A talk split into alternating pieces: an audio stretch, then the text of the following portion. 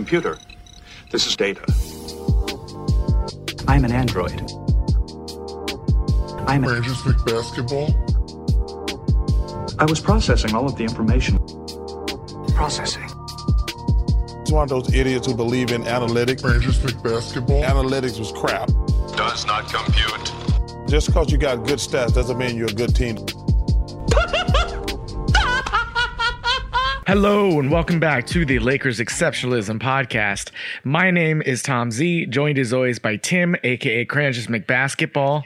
And Tim, uh, before we start here, I wanted to give another shout out to all of our listeners, fans all across the world, for giving us our best month in downloads last month. We started almost a year ago, exactly. I think it was like the third or fourth week in September, covering the Denver series. Um, man, it's been a great ride coming back uh, this year to do this pod with you, Tim. Just wanted to say thank you to the fans and see if you had anything to say to them for this uh, like one ish year anniversary.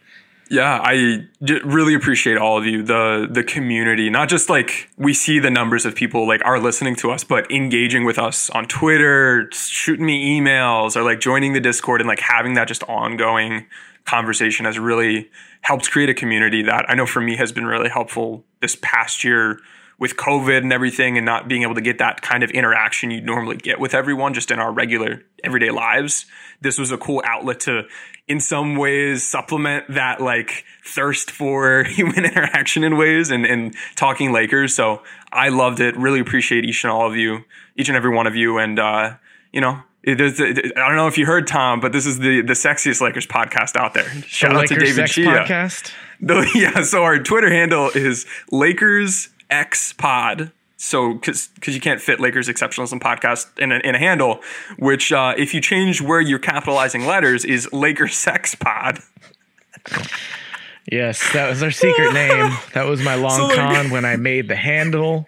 I was like, nyek, nyek, nyek. No one will ever notice.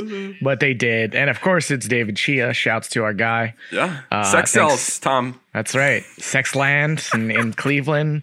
Just fit it in wherever it doesn't belong at all. But If we do bet- trade for for Colin Sexton somehow, like we've got some of that early uh, real right. estate. So That's right. Absolutely. Um, well, you know, I'm sure Lakers fans are feeling quite sexy these days, feeling good about the team. Really quick before we get into today's topic, Tim, I wanted to touch a little bit on what happened with Marc Gasol. You know, we took last week off. Thank you for holding it down with your awesome offensive mailbag pods. Uh, we'll try to keep doing those, you know, throughout the season. Uh, once we start to ramp up here and do more often, more frequent shows. But Marc Gasol got traded to the Memphis Grizzlies of all places, and for cash and a second round pick, I think in 24. Uh, that I think they either you know was their own or they got in the Washington deal.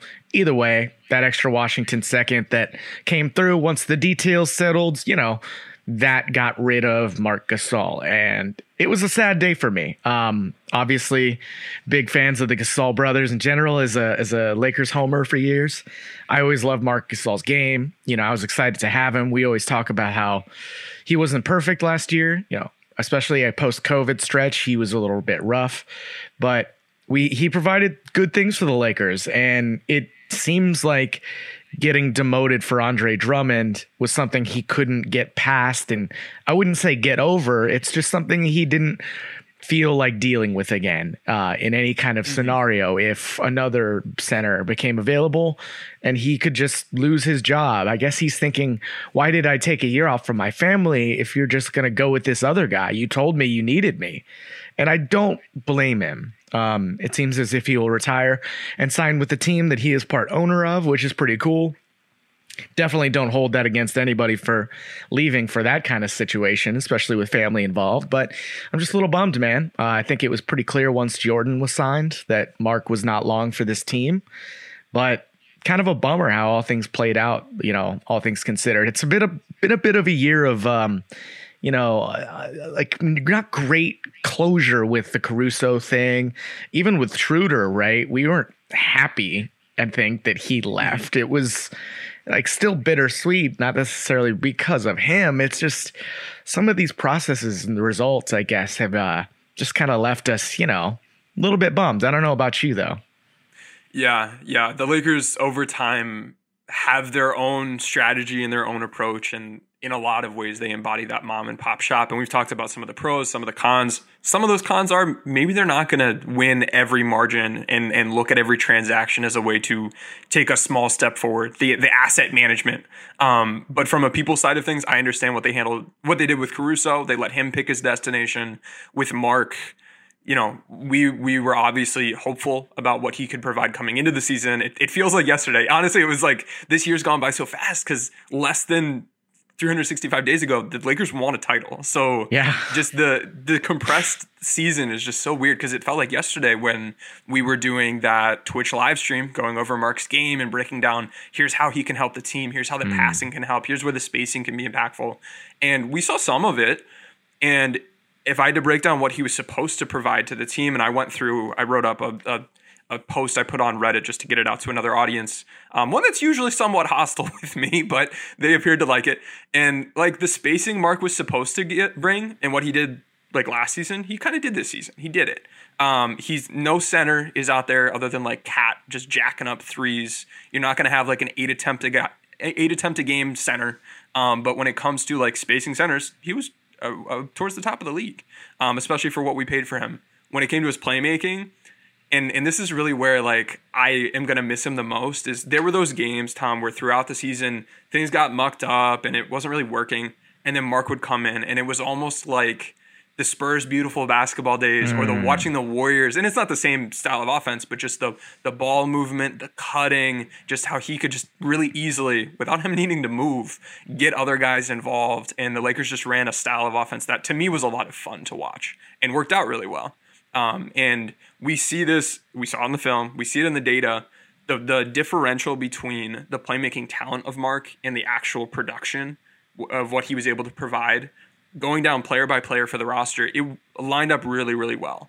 The only guy there was a huge gap for was Mark. It, it was he could have done it, and when you asked him to do it, he did it well. But the team didn't lean into that. So that's something you know during the season I missed. This upcoming season we needed a little bit less because Russ is coming in, but that was an element that that I was really you know I, I disappointed about. This isn't the end of the world. We're gonna miss him. He, Yeah. he was good at what he was good at. I do think we're getting out at the right time when it comes to his defense because if the Lakers are going to that drop coverage or if they're switching more, he's not really the guy for those. Yeah. He, he was a, a defender who was getting weaker. We saw his on ball defense was poor last year. Um, him like defending off screen situations where he couldn't like set up ahead of time like a ball screen. He's he wasn't all that good at in ball screens using those catch hedges, using those soft hedges allowed the Lakers to mask his weaknesses as a rim protector. But unless they're running multiple different schemes defensively next year, he just won't be a fit with what they're trying to do or what I'm anticipating they'll try to do. So I I feel like we're getting out at the right time, even though I do also feel that what he provided defensively was a little bit underappreciated this past year. So I don't know. It's it was a very nuanced write up, and I think my my thoughts on Mark are complicated, but big picture, the Lakers can be fine, and this isn't the, end of the world. I don't necessarily see it as a great move, but I get it on his on his side of things. You know, it- for months every piece of news coming out about Mark was, or not every piece, but every piece around the situation was like, the Lakers need to go find another center, or the Lakers think they need to go find another center. The Lakers are looking for another center, and it was the reading through the lines, reading between the lines. It was always like they don't trust Mark. From the second he got COVID to when he was coming back from COVID, the first couple weeks were rough, um, and he bounced back. I think on court, we see that in the numbers, but from that point on, it didn't seem like the team really trusted him, and I can understand why he just doesn't want to have to deal with a role that might be up and down and really go through that grind of that 82 game season, even if he's not playing many minutes or, or heavy minutes or consistent minutes. Um, so more power to him to go retire, uh, spend time with his family. I think he owns this. This could be not true. I, I believe he owns a second league Spanish team, Yeah, Girona. and okay, that's who he and- plays. That's who he signed with. Okay, so I would love to see like is he gonna play for them? Like it'd be so cool to see him go over there and just because he's he's like still for all the shit that people give him, like he's still gonna kick ass over there. Oh, yeah. like he's gonna go over there. I would love to see. I think I think how I see this playing out really well with him is spend time in your country with your family with your team that you own. Um, like imagine like an NBA Yeah. owner like owning a team and then playing for the team. We No, would probably totally. hate it, but but like he can go bring them from the second league to the first league, make some more money, and then retire. Like retire, retire. Um, so that's what I'm rooting for. We uh, if he is playing for that team, we need to do we need to do some Marc Gasol check-ins throughout the year. I'll see if I can get some data. Oh. Um, but yeah, overall, you know, we're gonna miss you, Mark, but it, it may have been the right time to move on. Though I still think the Lakers need a spacing center, which they're not gonna go grab. No, and they're not just readily available. At least not the ones that are going to stay when it matters. Um, you know, maybe an innings eater you can find, you know, like a bogey or something. That's fine, but it's not going to change a whole lot. And for all the weirdos out there counting Jeanie's money, this did save the Lakers about ten million. Um, So good for you. yeah, congratulations, weirdos. Um, obviously, they did send cash. I think the max you can send is like five million, though. I'm not sure if that's still the rule. So, you know, they probably you know saved still a lot more money than they gave up in this trade. Can I share a rumor? This is not me reporting anything. Don't aggregate this. Harrison, I, I hear you listening. Don't aggregate this. Um, what I you know heard rumored was that the Lakers, instead of trading their second round pick, could have just sent more money, but instead opted to send less cash and give away the pick. Yeah, and so basically, how the cash part of it works, and if if fans aren't super aware, you basically have five million dollars or so each calendar season to aggregate into trades, um, and a lot of times that's you know we're getting back an overpriced player. Here's some cash to pay a little bit of his salary that you had for most of the season, and or you know what I mean. Buying a a second round ways. pick, Buying a second round That's when you use that money, and it resets Yes. every year. So Yes. lose use it or lose it is, is kind of how that Right. works. Right. And so in the past, you know, teams would get money f- through this or through the luxury tax uh, redistribution, which I think I heard recently. This is the by far the largest luxury tax redistribution that will be happening. So it will behoove some of these small market teams to stay under the cap and and reap some of those rewards from the the Golden State, the Brooklyn, the Clippers, the Lakers tax bills, Yeah. uh, which got lower for the Lakers. And you see a lot of these teams kind of making these fringe moves, like DeAndre Jordan getting traded for four seconds, you know, um, and then getting waived by a team who can waive him and stay under the hard cap and uh, and all that. So. So farewell to Mark. We appreciated your short time here. I hope you do well uh, on your own team in Spain, and uh, yeah, we will be patiently watching. Oh, here's the other quick thing, Tim a rumor, another rumor, or an actual rumor rumor from Harrison uh, and Jake Fisher, I think, in that in that little conversation they had, that Rich Paul is telling to Rich Paul is telling scouts that AD and LeBron are going to slide to four and five. Oh my. Oh my god. Rich Paul is sense. just out there chopping it up at some random workout, being like, "Yeah, yeah, we're totally gonna, they're totally gonna play AD at the five to start the season." And you're just like, "See, this is why I bring this up, though, Tim, is because it can absolutely be true. However, these are the kinds of rumors or reports that I don't put too much credence in, because this could be."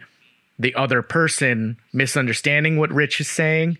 Maybe he's saying they're just going to play more of that, not necessarily like full time. You know what I mean? There's a lot of nuance that's left out of a statement like that that could make it technically true, but not exactly what we were expecting. So, you know, I, I don't know. Eh, Unless I hear it from Frank Vogel or, you know, LeBron or AD about their intentions, you know, a clear kind of indication that he's going to start at the five. I don't really take Yeah. these random NBC Sport aggregated, you know, stories that seriously. It was it was before free agency even started. like like there the timing of this in a workout before the draft, before free agency, like yeah. I, I can understand. I mean, I believe him. I think he'll be correct that they will play more. Right. They're going to play more. Um, how much remains to be seen. I one thing that I think would be interesting to note is looking at the data on where LeBron has played defensively throughout his career. He had one season where he played a lot more power forward defensively than all the other years of his career, and it was his first year with the Lakers. I thought that was interesting. So hmm. he if he replicates that distribution of time spent guarding different roles, I think he can handle it, and I think that might be a good move for him given given how he's aging. So could make sense. I, I keep in mind too that like he looked much better before his injury this past year, mm-hmm. so I don't want to be like, oh, it's old man LeBron time, time to make him a power forward. He can't move anymore. We don't know that. We we, we need to see how he looks coming back healthy, but yeah, it's a little bit early, bit premature, not the right source to really take that with anything more than a grain of salt. Uh, well, that's a good segue, Tim, talking about old LeBron into our topic today. This is something I came up with a bit of last minute, but I was a bit inspired by, you know, the Marvel what if kind of uh, show idea. What if this happens? What if that happens? And I wanted to run this exercise through you and kind of ask maybe some questions that have been on Laker fans' minds, you know, looking forward to the regular season, looking forward to each potential round of the playoff and possible matchups and say, what if so and so and so? So, starting this off, Tim, what if LeBron misses two months with injury during this regular season? What would the Lakers lineup look like, and how would that change their overall offensive philosophy in the short term? That's an interesting question. This is a good one. And uh, this makes me think back to something that I think also came out in that Harrison and Jake Fisher talk. It might it might have been another Jake Fisher thing recently, but he mentioned at some point recently that the first time he had heard Russell Westbrook to LA rumors was as soon as AD went down in the playoffs.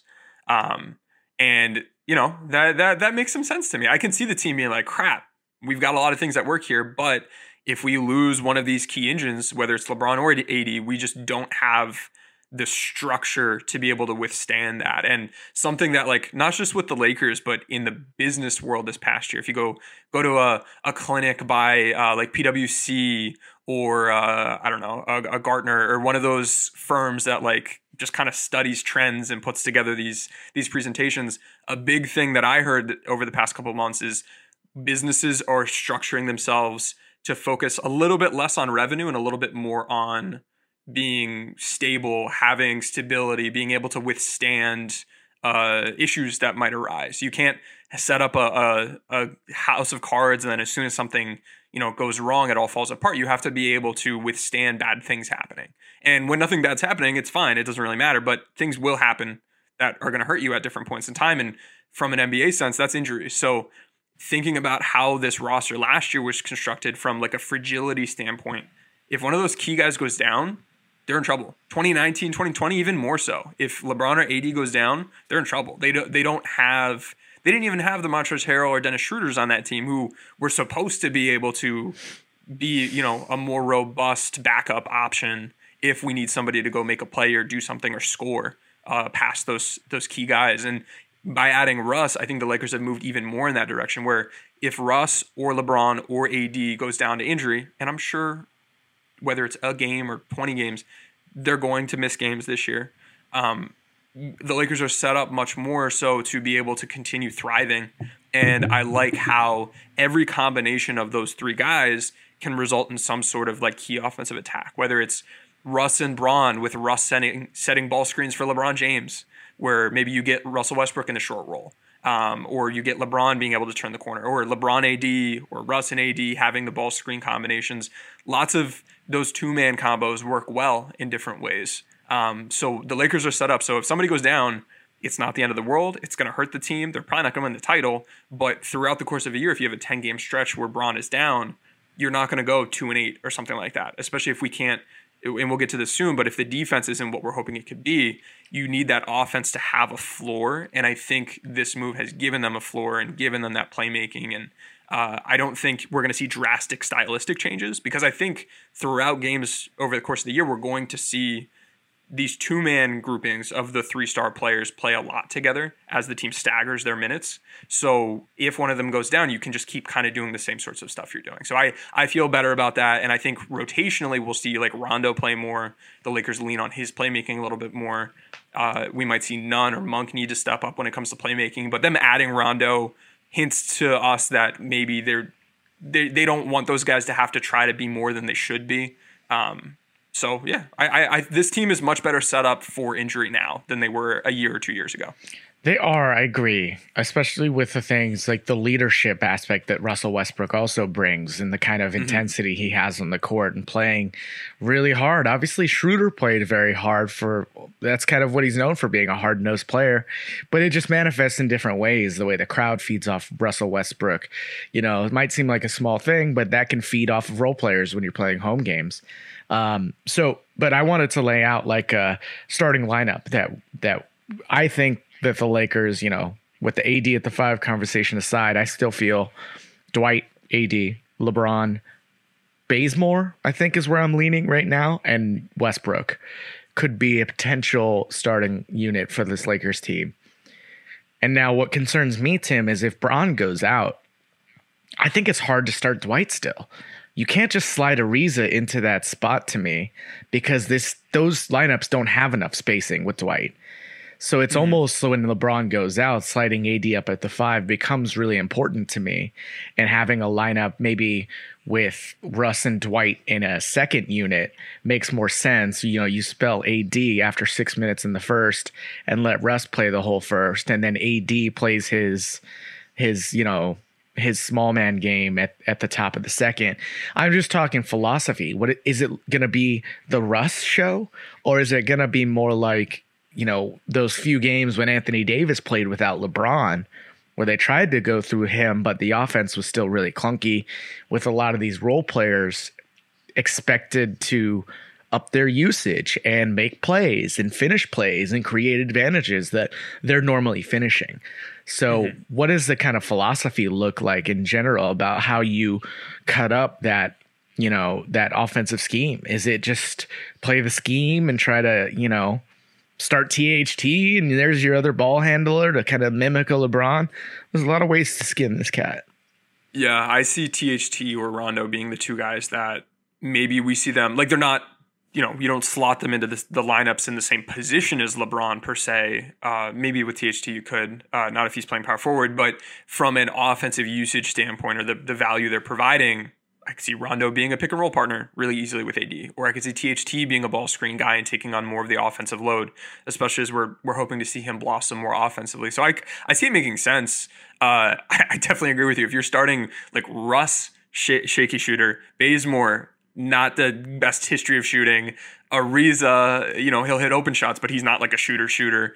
AD, who isn't a, a great three point shooter, other than the, the, playoffs a couple years ago, and Dwight, who's not a shooter, like that is that is rough. Right. like I, right. I, I don't see that working well. So I agree with you. We might see, and I hadn't thought about this more. AD at the five minutes, and this is where having not having a spacing center kind of hurts your yeah. ability to to withstand that change. Um, I mean, even with LeBron in there, I don't want to see too many minutes with that group with LeBron inserted just because the spacing might be rough. But take him out and you have less sheer talent to power through those additional barriers you're creating for your own offensive success. So yeah, I'm with you. That's a man, let's hope it's not two months like you laid out in the question here, because that would really stink. Um, I'm just asking the what if. Yeah, it's not no, it necessarily a scenario we want, obviously, but if mm-hmm. LeBron goes down for two months, I do feel this team is better suited than the last year's team. Um. However, I think what we gave up in that is significant versatility in a lot of areas. I felt mm-hmm. last year's squad could match up in in reasonable ways against a lot of different lineups in this league. And this team, I feel is much more this is what we are strong at. We are going to be stronger than you at what you're strong at, at pushing the tempo, getting up the court, rebounding, being physical, to kind of yeah. bullying you the way they did in the bubble but yep. there's less opportunity to oh you're trying to do this and you're working oh let me throw this other lineup out there that you know what i mean few teams have the ability to do because anthony davis and lebron james are generational players. Right. Yeah. It's you know we're going to be michigan football and we're just going to run the ball 47 times and throw it Please six times and run on first down gonna, every time. Yeah, so it, that can work. It's not going to work against the elite teams, but it can get you through portions of a season.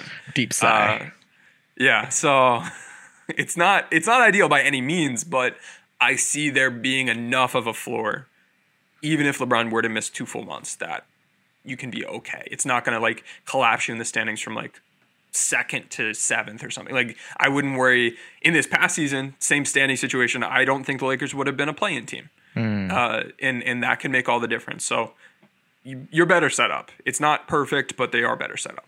I think having to, to your point, having that AD Rondo combination when Westbrook's on the bench is a bit of a stabilizing group. Hopefully, that defense can be, you know, other pieces, the shooting around those guys, a Nunn or a Monk and Ellington. I think probably Ellington gets inserted into this because of his shooting, because of what he can do to unlock some of the other star talent on this team.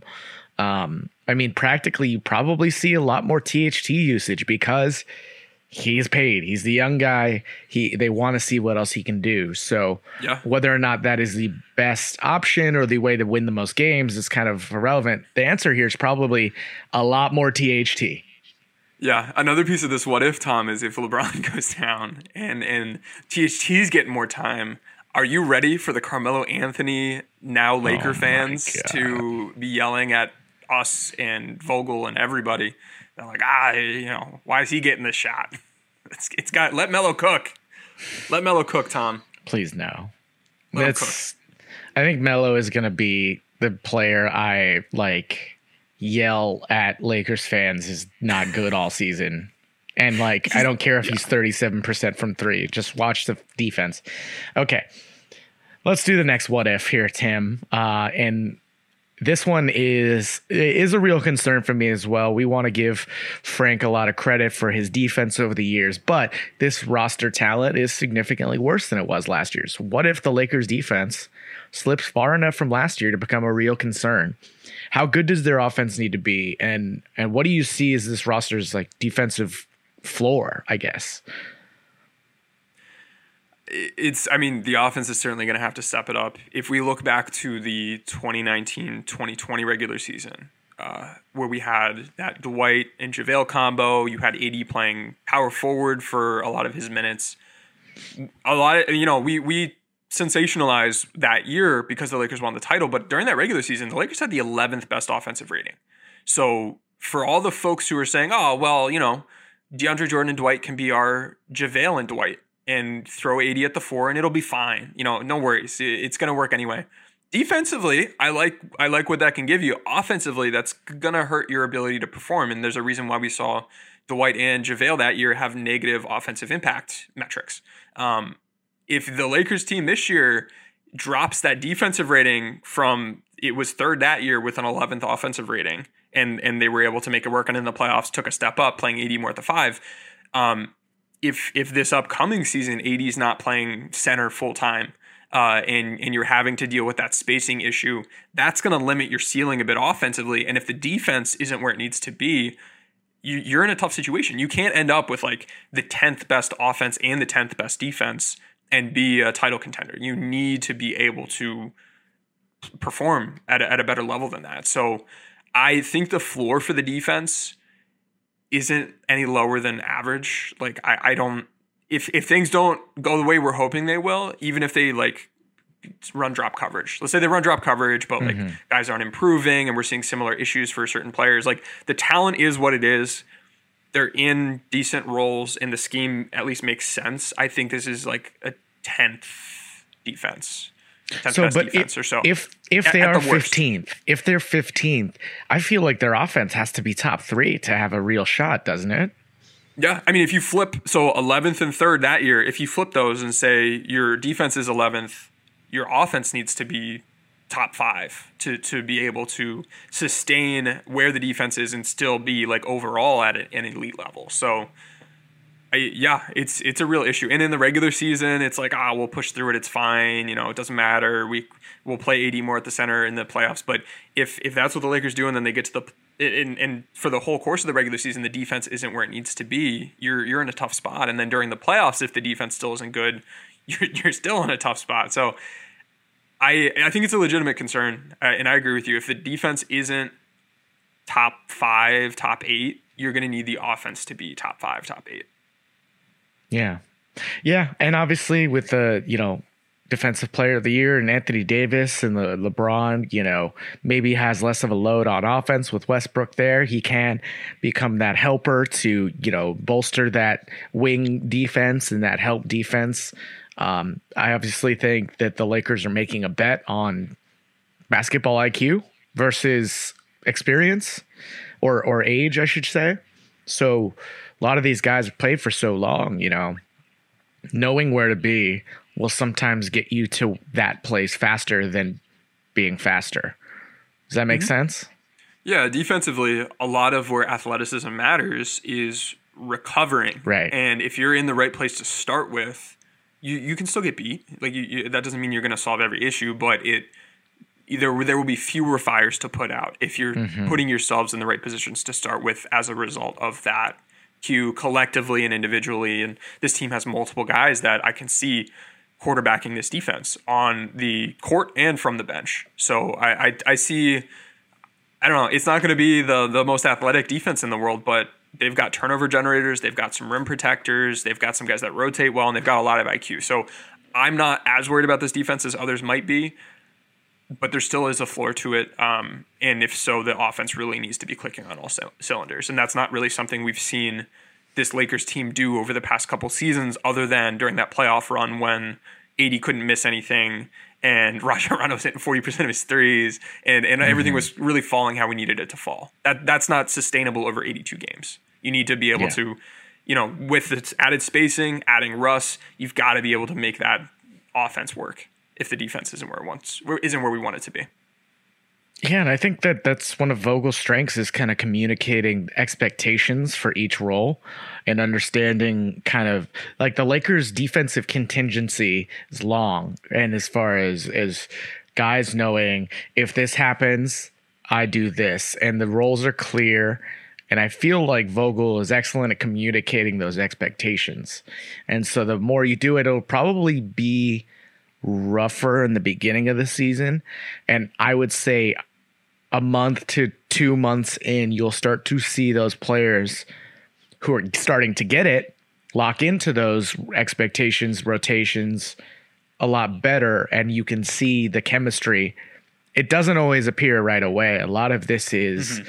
repetition and, and, you know, communication over and over, over, over time it's like an offensive line in football where you can be really talented, but it's it's that collective group with the communicating mm. and know where guys are going to be and oh, if this happens, I'm there to recover. And if if the guy next to me takes that guy, I'll have to take this guy. Just that piece of it early in the season with a new group that that hasn't really played with each other can be rough at times and we'll have mistakes and we'll see that with basketball defensively when it comes to rotations over time over the course of the year the better teams are going to really nail out uh, really refine and nail out some of the difficulties that they're running into. And you know there's always a ceiling to what you can be but being one mind on defense really really matters.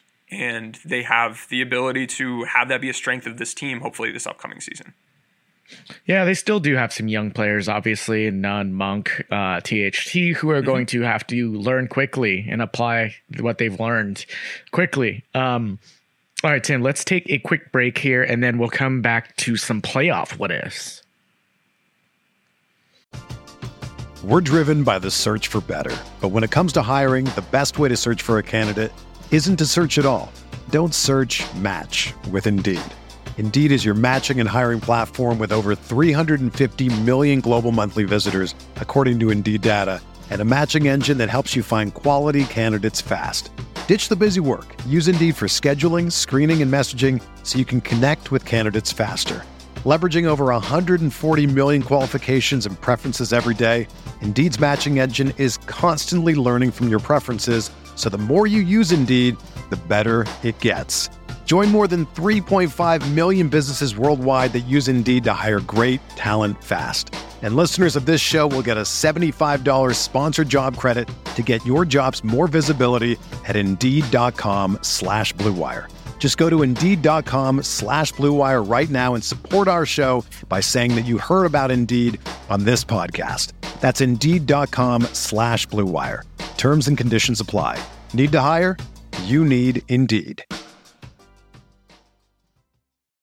When you need mealtime inspiration, it's worth shopping Kroger, where you'll find over 30,000 mouthwatering choices that excite your inner foodie. And no matter what tasty choice you make, you'll enjoy our everyday low prices, plus extra ways to save, like digital coupons worth over $600 each week. You can also save up to $1 off per gallon at the pump with fuel points. More savings and more inspiring flavors make shopping Kroger worth it every time. Kroger, fresh for everyone. Fuel restrictions apply. All right, back from break, keeping it along the lines of Russell Westbrook. Let's talk what if Russell Westbrook's lack of shooting throws a wrench into the offensive scheme in the playoffs?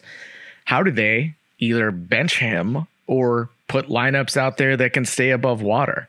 What lineup could you pivot to? Mm, that's a good question. And given how we've seen Vogel in past playoffs act, either through benching guys or through just running out specific lineups, like, all right, AD at the five is going to solve our issues, or this guy can't perform well, we're just going to not play him. We haven't seen that with a guy of Russ's caliber from a skill set or money standpoint. Yeah. But I, I, I'm not sure I want to put it past Vogel, but I would be skeptical that we see it. I'd, I'd imagine the team has their backs against the wall before they make a move like that.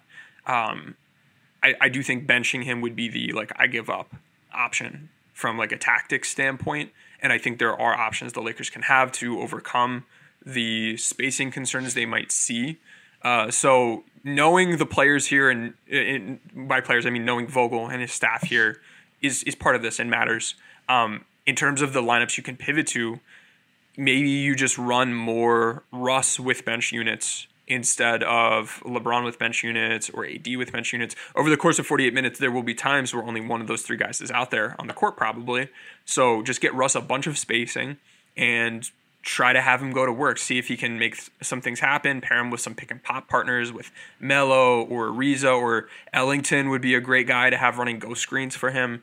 Uh, there are options you can go to with him as the center of of the offense, even if uh, you're only even if defenses are like going under his ball screens or things like that. Um, running ball screens for him deeper on the court makes it harder for defenses to rotate. And if you go under and he can shoot like a eight footer instead of a 20 footer or an 18 footer, that's a better shot for him. Um, so if, but is it playoff winning basketball? Uh, it's it, a harder question to know which I, team depending, right? But yeah. still, it's harder to see that being I think the value a clear, clear adds, advantage. I agree. I agree. It's not him at his most effective, and we've seen in past playoffs. This has hurt his teams. It has hurt him. Yeah. We see this with his efficiency, ball screens, isolation, all these things. He struggles in the playoffs in, in recent years because defenses know how they can just let him do what he's not good at doing or take away his strengths.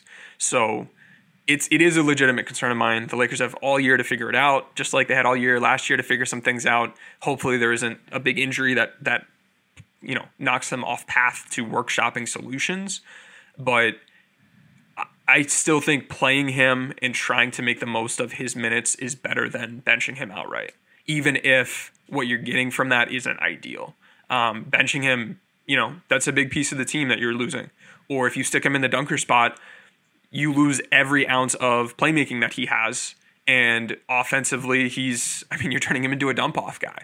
Uh, it, it's I don't know. It depends how the defense is acting. If they just keep a point guard on him, all right, now the guy who's going to rotate to defend the rim is going to be a point guard, so that can be advantageous. We saw the Bucks, you know, run a scheme like that this year offensively, uh, but it minimizes some of Russ's strengths. So that's that is an option. I don't know if I love it, um, but it is an option. It's better than benching him probably. Um, running double ball screens uh, you know, two guys setting a screen standing next to each other, creating more of a wall or staggering two ball screens after each other. Those are things that you can do and mix in some flare screens for your screeners to help negate how defenses might be guarding him. And then off ball, I think he can still add some value as someone setting screens for others, whether that be pin in flare screens or just flare screens or uh, him screening in ball screens for like LeBron, I think is a great way to use him instead of AC or KCP getting a short roll, it can be Russ getting a short roll, and and mm-hmm. you feel mm-hmm. good about that. I feel good yeah. about that. Uh, so that is something that I can see making uh, working out really well, and really, you what you want to do is if his man's sagging off of him off ball in order to shut something else down. Make that guy wrong. What are the things we can do so that an out of position defender isn't doing their job well, and that's run a screening a screen action somewhere else on the court. Um, or on ball, if his man's going under screens, run all the way around his big man trying to meet you on the other end. Instead of trying to turn the corner, go run and execute a dribble handoff and make that guy who's going under wrong, make him out of position. So there are creative things the team can do. What they will do remains to be seen. I feel better about the team's uh, creativity defensively more than offensively, uh, but there are options. It, it's just a matter of if they use them or not. What do, what do you think they would end up doing in a situation like this? Okay, so well, I was just holding on to this thought. I want to get it out real quick that I think Lakers fans should look for what Russ looks like off ball early in the season, and because Russ is an excellent cutter. His mm-hmm. timing, his angles, his explosiveness, his ability to jump quickly and finish with authority, all these make him an excellent cutter in theory, but in practice on the teams he's been in, he's been standing in the corner more often when he doesn't have the ball in his hands. Yep. that isn't necessarily all that he and people rightly you know say oh russ is just going to stand in the corner when when lebron has his you know pick and roll with ad mm-hmm. in theory that does not have to be the way they play and i think like lebron russ didn't cut because he knew he's not getting the ball. Those cuts take a lot of energy. It's mm-hmm. basically a drive to the rim. And if you don't get that ball it's a, it's a energy gone and not provide. I mean, maybe So it's, the there's some, a little bit of spin zone here, but but I, no, I, I, I, I, see where, I see where you're going, getting with it. I'm just saying it's not impossible for him to become an exponentially better off-ball player than he's Mm-hmm. ever been. He has the physical tools and I think the IQ. It's a little bit of buy-in or kind of this is where we can be better and an ability to apply those that knowledge to make LeBron, AD, Russ as a trio work for through into the playoffs. Yeah. So if you start to see him get a lot of easy buckets off cuts, I'm going to start to feel better about the playoff aspect. Even though those easy buckets are fewer and far between in the playoffs, it's there and the defense has to respect it, which will open the court for LeBron.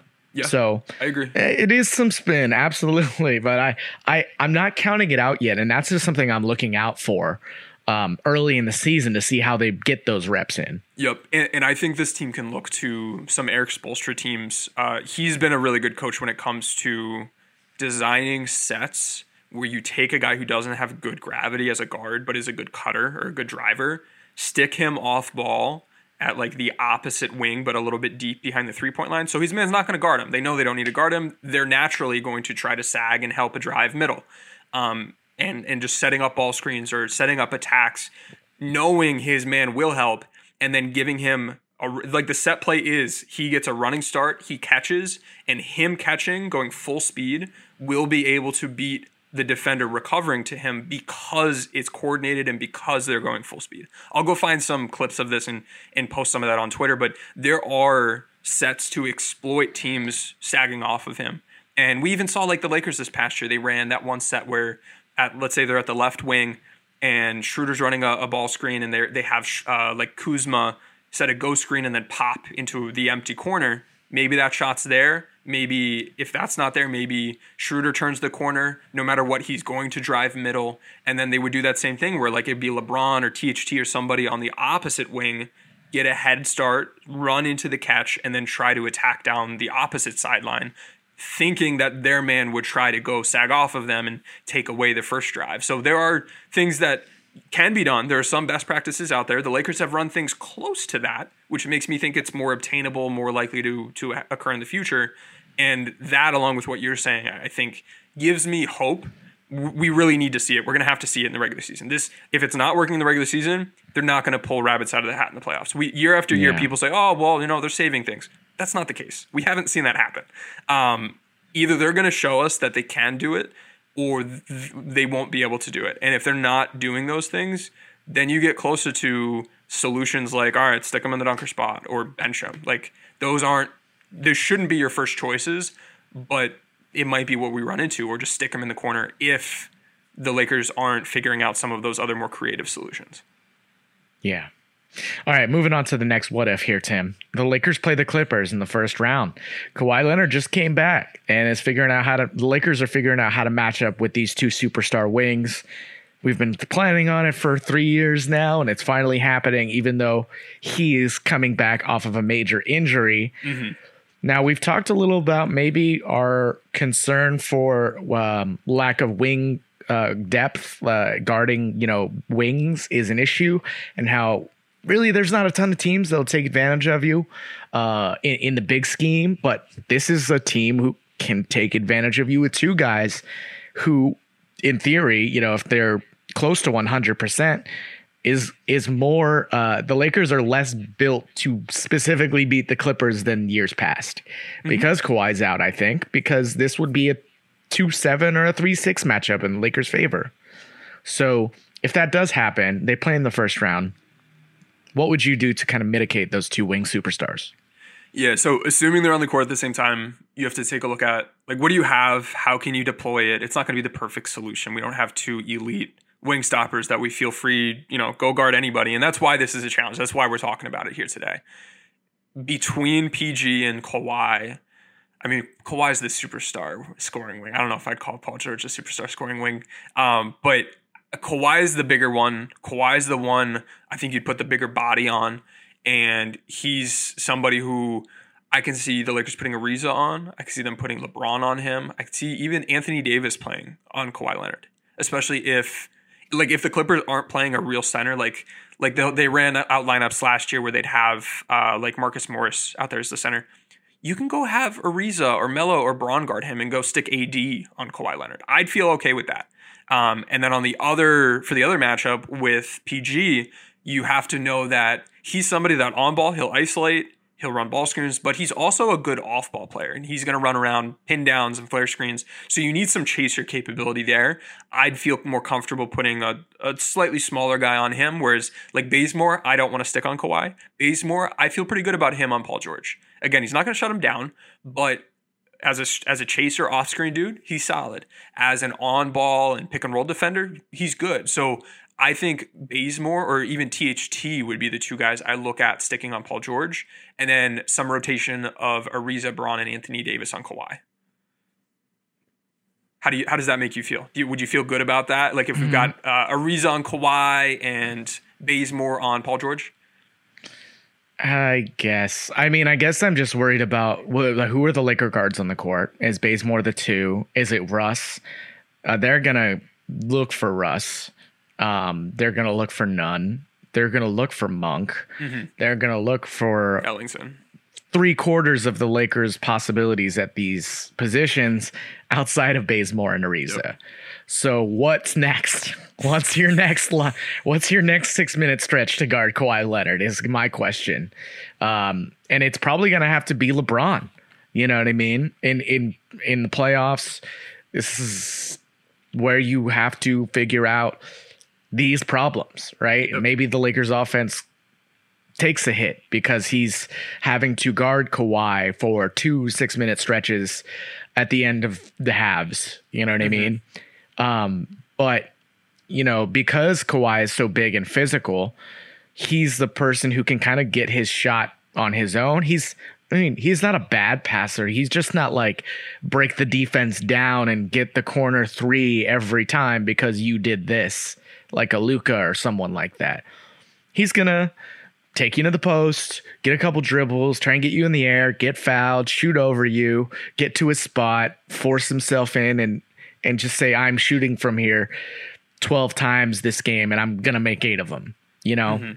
And then when you take those other few shots away, Paul George is going to be open. You know, uh, Luke Kennard, Reggie Jackson is going to set a screen for me, and I'm going to get a small on me. So there's still other concerns I have like around the other guys, uh, around the other Lakers players, if there were any switching or, you know what I mean. I think this is a series that Dwight Howard's going to really struggle in, um, because you know I know Ibaka's had a lot of back injuries lately, but them playing small, even with like a Kawhi at the five and a bunch of guards, that kind of lineup does scare me a little as far as how they can make the Lakers adjust to them. I think they have some personnel as far as that going small. The Lakers have one option at the five, and it's Anthony Davis. And after that, you know, there's no other small ball option. They are going big. Yeah. And the, the Clippers at full health are a team who might be able to take advantage of that uh, in, the, in a postseason situation. Mm-hmm. Yeah, I, I think given their roster construction, you can look at some of these guys and say like, all right, if Marcus Morris or like Zu isn't a ball screen or something like that, we might be able to just get away with trapping and mm. live with them in the short roll. If it's Ibaka, I don't know that I'm worried about Ibaka at this stage in his career being like a big post player that's going to beat you up. So maybe we feel more comfortable putting LeBron at the five on him and, and having that be just an automatic switch if if there's a, a ball screen where uh, Ariza and, and Bron are the two guys in the action or something like that. I think having Russ be someone that can be physical, even if he's not necessarily large, uh, makes me feel a little bit better about his defense against a, a Kawhi. But yeah, there are going to be problems. You're going to need, need, to be able to score well against this Clippers offense. Um, defensively, I think the Lakers can be good enough. And I mean, there are going to be a lot of tactics that can play into this, and we don't have to figure that out today. But uh, I, I don't see this as like a glaring insurmountable issue. I, I, think the Lakers have enough that some hodgepodge of their options between their, their starting group and their bench groups and the tactics they'll be able to deploy will be able to do enough to to give them a chance in a series against the Clippers and, and probably a pretty good chance. Yeah, yeah, I think so. And obviously with Kawhi, I'm kind of assuming he's just barely coming back, if at all. Mm-hmm. Um, but I just, you know, sometimes these great players can do crazy things with their body, and and if there's a will, there's a way for yeah. a lot of these guys. But Kawhi is also prone to taking it safe. So, uh, mm-hmm. moving on to the next what if. Try and do this these couple ones a little quick. Um, okay, so this one, what if the Lakers play the Nuggets in the second round? You see where I'm going with this? Uh, it's game three, and the series is tied 1 1, going back to Denver. Jamal Murray is back, and game three starts, and Dwight picks up two fouls. How do you adjust, and what do the Lakers do to match up with Nikola Jokic when their Jokic stopper gets two quick fouls. Jeez. You got to play DeAndre Jordan. You have to. You either have to do that or it's got to be an 80s at the five and we have to be clicking on all cylinders and, and make our offense good enough to justify AD needing to defend Jokic, which, you know, he can do a, a good job, but he's not going to do as good of a job as uh, Dwight will or DeAndre Jordan would. Well, it's going to take. AD out of the help scenario for the rest of the, you know, because Jokic is to pull him to him until he makes a pass and AD is out shit out of luck, right? Yep. Yeah, you're right. Hey, we, yeah, this is tough. I think if Dwight picks up two, you keep him in. He's playing until he fouls out he, or he's playing his what his normal rotation should be until he fouls out. We know the Lakers probably won't do that, but oh, that's that's how if they only like, people played that way.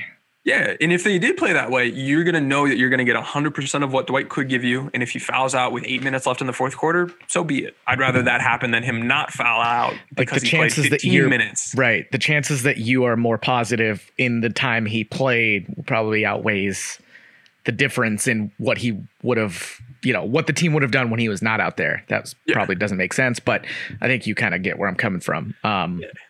So this one's fairly simple, but you know, I brought it up a couple times about you know when I was talking building a strength on strength and for better or worse, man, you know, this is why you get DeAndre Jordan is to have some Jokic insurance. You Denver is going to be a top team in the West probably when Murray comes back. And even if he doesn't, you know, we saw them beat the Blazers, which seems crazy, but he is so damn good. And as good and physical as Dwight is, I think DeAndre is slightly less. Mm-hmm. Um, and I don't know if, I don't know, will, will he do worse than JaVale McGee? Probably not, right? Yeah, it's probably like around fine. the same. Yeah. yeah playable because of the size matchup in playoffs. I mean, they do have the greens to play small ball five. That's a little concerning to me, just slightly, that they can play a small ball second unit and actually the Lakers, not to say they can't match up. AD at the five is the answer. Mm-hmm. But that's a pretty good small ball unit they could throw out there. I feel like, like with Jokic not on the court, and they are for the eight minutes he's not playing, they're not like dying out there, which I think is important for them. Yeah, Denver made small but really important moves this offseason. They they are be- better set up to succeed, and assuming Jamal Murray's back and healthy, like they're going to be hard to beat. They they're not going to roll over in the playoffs, and we're going to need everybody healthy. And like you're saying, like AD, like if the answer is AD is going to guard him, all right, well, then when you have to take AD out of the game for whatever those minutes are, just like you're saying now, like Denver's well set up to to go beat those Laker lineups. So Yeah. it's it's certainly a challenging situation of like AD can't play every defensive role and he can't play every minute of the game. So Right. you have to get something serviceable out of DeAndre Jordan because you, right now you don't have any other options. Yeah. I think that one's fairly straightforward. So let's move on to this one. What if the Lakers play the Suns in the Western Conference Finals? How do you build a defensive scheme around Russell, Russell Westbrook and whatever shooting guard you want to pick to guard Chris Paul and Devin Booker in in a series that, you know, we we saw how they cut up the Lakers last year. Yeah, I think you need to switch. I think this was the answer. This is what like the Suns have plays. They don't have like 40 plays, but they've got like 10 plays they run. And they, if you're going to run drop coverage, they're going to beat it. If you run a more aggressive screen, they're going to beat it.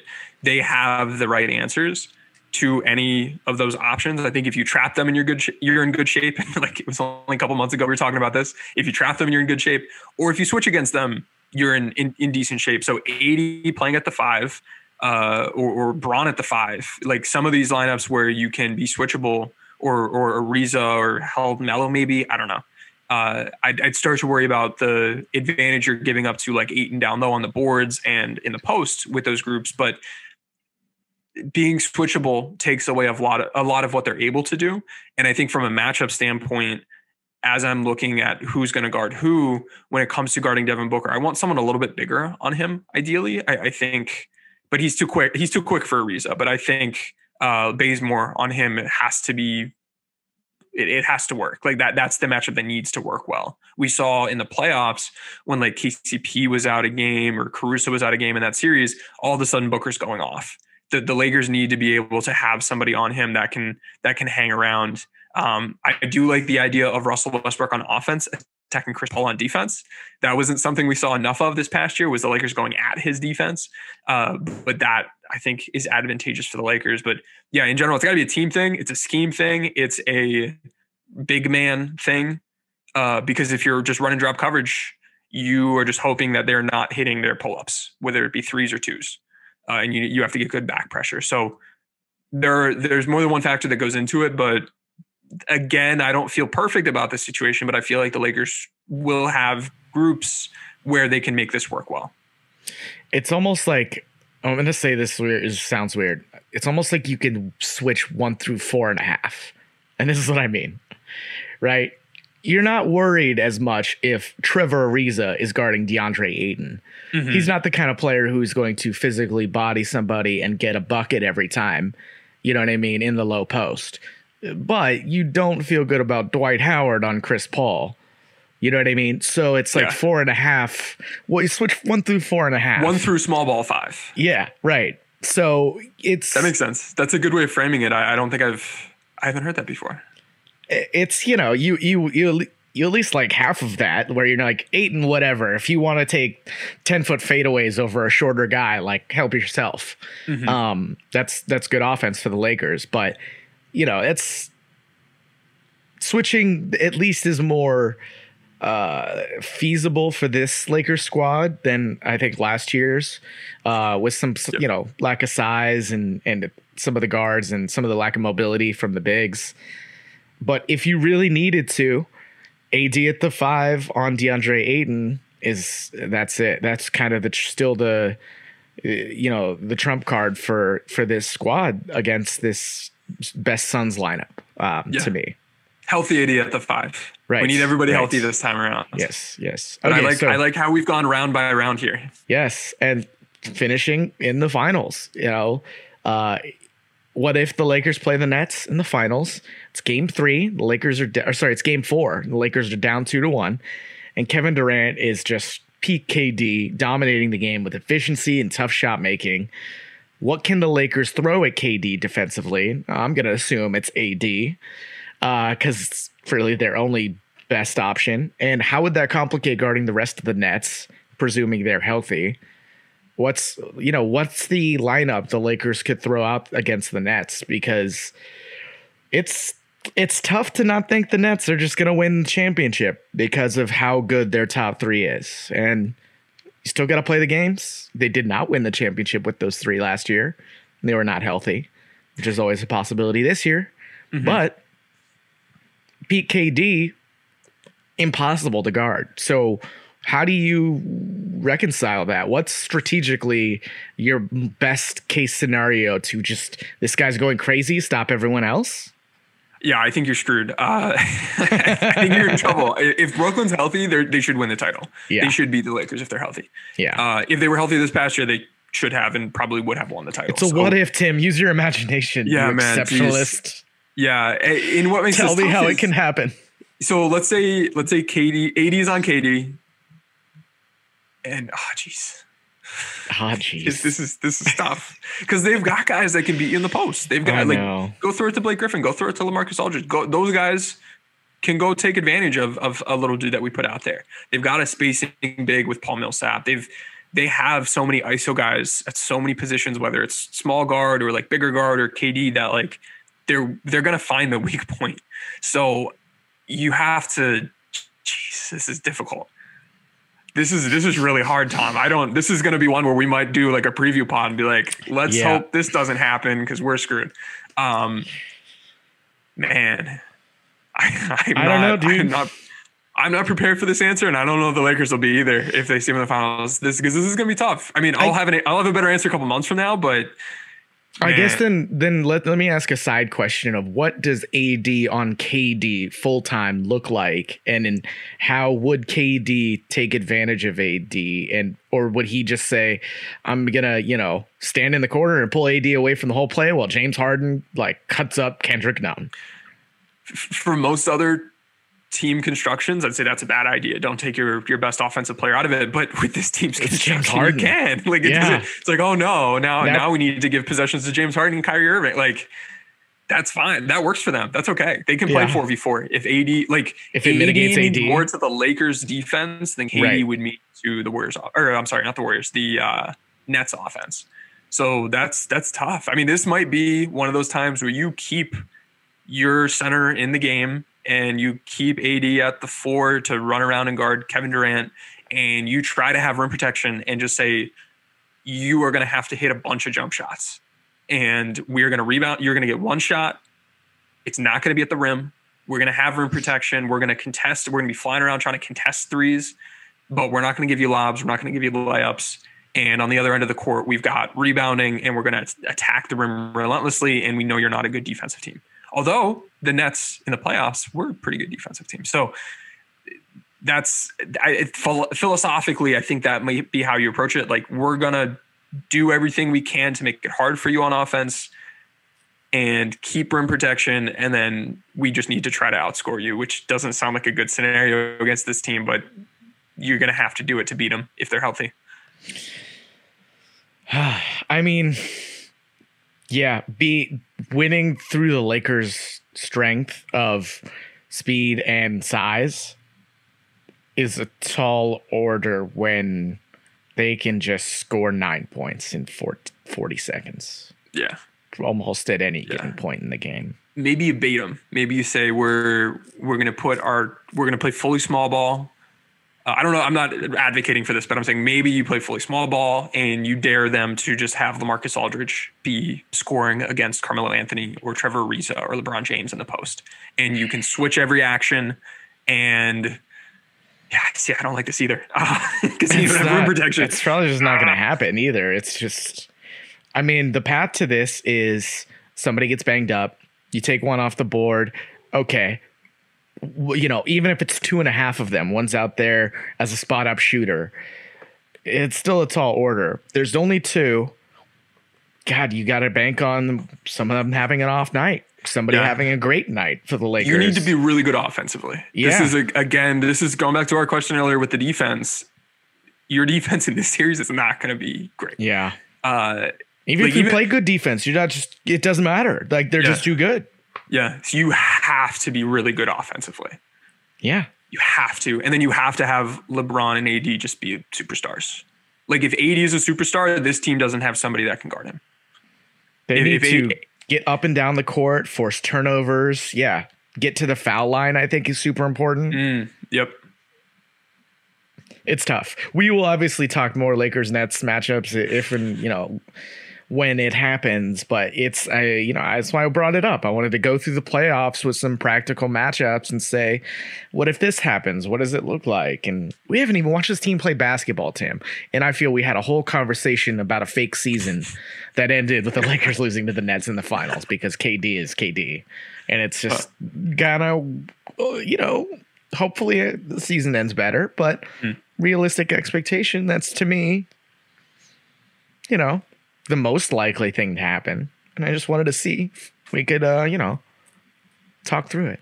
Yeah, Yeah. I, I feel better about some of the earlier round matchups now after thinking through it really for the first time since Hmm. we've seen this new Lakers roster put together and the other teams get their new rosters. But yeah, the, the Nets are going to be, I think the Lakers would go into that an underdog. I think they would go into every other series the favorite, and those teams can give them trouble. But if they pull the right levers, the Lakers have what they need to win.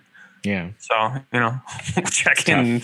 I don't know how many months from now and, and see if we we have to rehash this. But yeah, I'm I'm, I'm worried about the Nets. It's tough. I don't want to play them. I don't want like you want to win the title. You, you know, it's the, the the tough guy in you wants to like beat the best teams to go win the title to say you're the best.